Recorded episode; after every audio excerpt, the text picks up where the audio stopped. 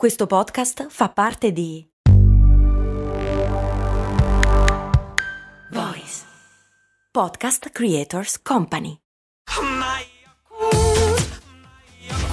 Se a volte ti senti così, ti serve la formula dell'equilibrio.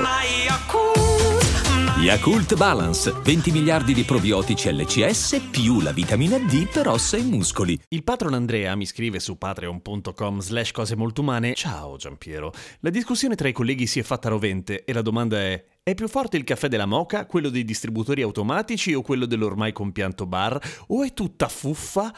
Ti ringrazio per questa domanda Andrea, anche perché mi dai l'occasione per ricordare a tutti di bere del buon caffè dalla bella tazza di cose molto umane come sto facendo io adesso. Non è vero. Non l'ho ancora comprata, ma lo farò a breve e lo farò su fattodaio.com slash shop perché è lì che si trova.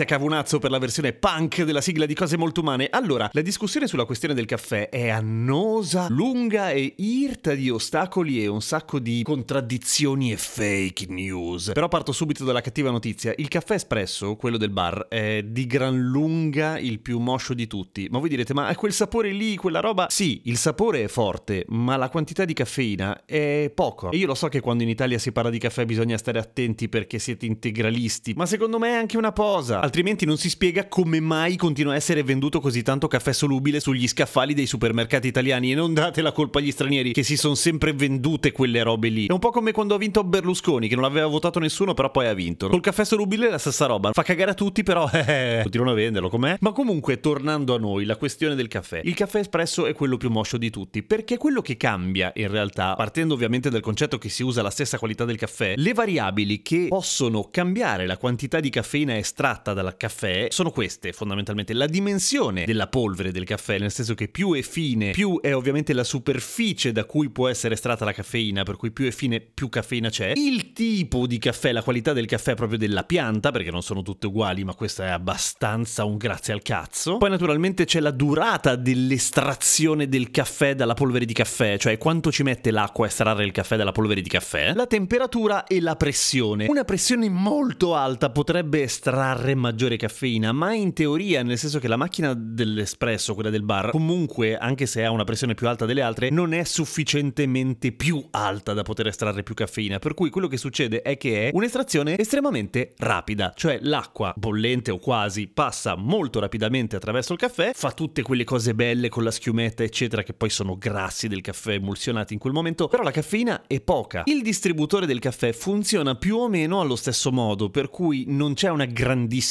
differenza fra macchina del caffè e distributore di caffè per quanto riguarda la quantità di caffeina. Per quanto riguarda la qualità, sta a te. La moca ne estrae molta di più di caffeina, ma anche la moca funziona che fa attraversare il caffè dalla acqua bollente ad alta pressione. No, in realtà non è così. Cioè, non è che l'acqua, siccome bolle, a un certo punto viene sparata attraverso il caffè. Quello che accade nella moca è molto più interessante. Cioè, quella fase lì la fa quando fa quel rumore lì che fa non mi viene la macchina.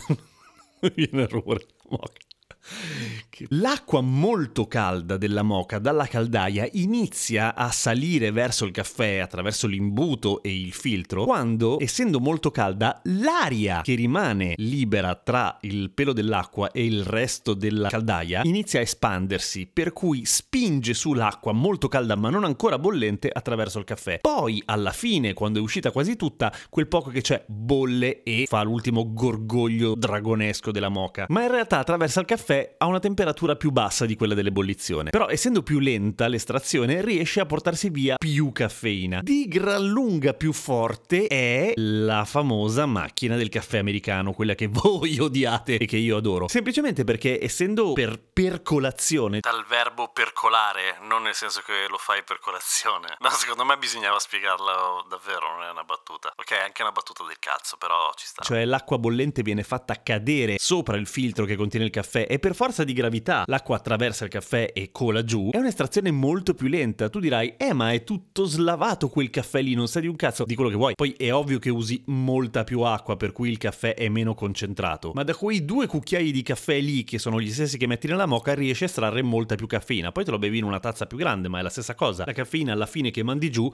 è di più. C'è qualcosa di più forte? C'è qualcosa di più forte. Quella più forte ancora si chiama Aeropress, che è una roba che qua in Italia non, non si vede, io non l'ho mai vista di persona. È una sorta di siringona che schiacci da sopra e spinge l'acqua calda attraverso il caffè. Ma più facile di quella, ed è più comune, e io ce l'ho ed è veramente buona, è la French Press, ovvero una sorta di caraffa di vetro trasparente in cui tu metti l'acqua bollente e butti direttamente la polvere di caffè dentro, a infondersi, proprio come il tè. Ma siccome quelli che hanno inventato la French Press sono intelligenti e non vogliono che tu ti beva la sabbia come con il caffè greco o turco, ci metti sopra un coperchione attraverso il quale passa uno stantuffo, alla fine dello stantuffo c'è un filtro di metallo molto molto fine per cui tu lo schiacci e lasci giù la polvere di caffè ed estrai tutta la caffeina. Se esageri poi diventa amarissimo e acidulo e non particolarmente buono, però una botta pazzesca. Non trovo, a proposito di caffè greco e caffè turco, delucidazioni riguardo all'estrazione della caffeina, ma ho il forte sospetto che essendo anche loro in infusione, probabilmente tirano una mazzata dietro le orecchie ragguardevole pure loro. Per tornare alla tua domanda, caro Andrea, il caffè della moca è più forte di quello del distributore automatico e quello dell'ormai compianto bar.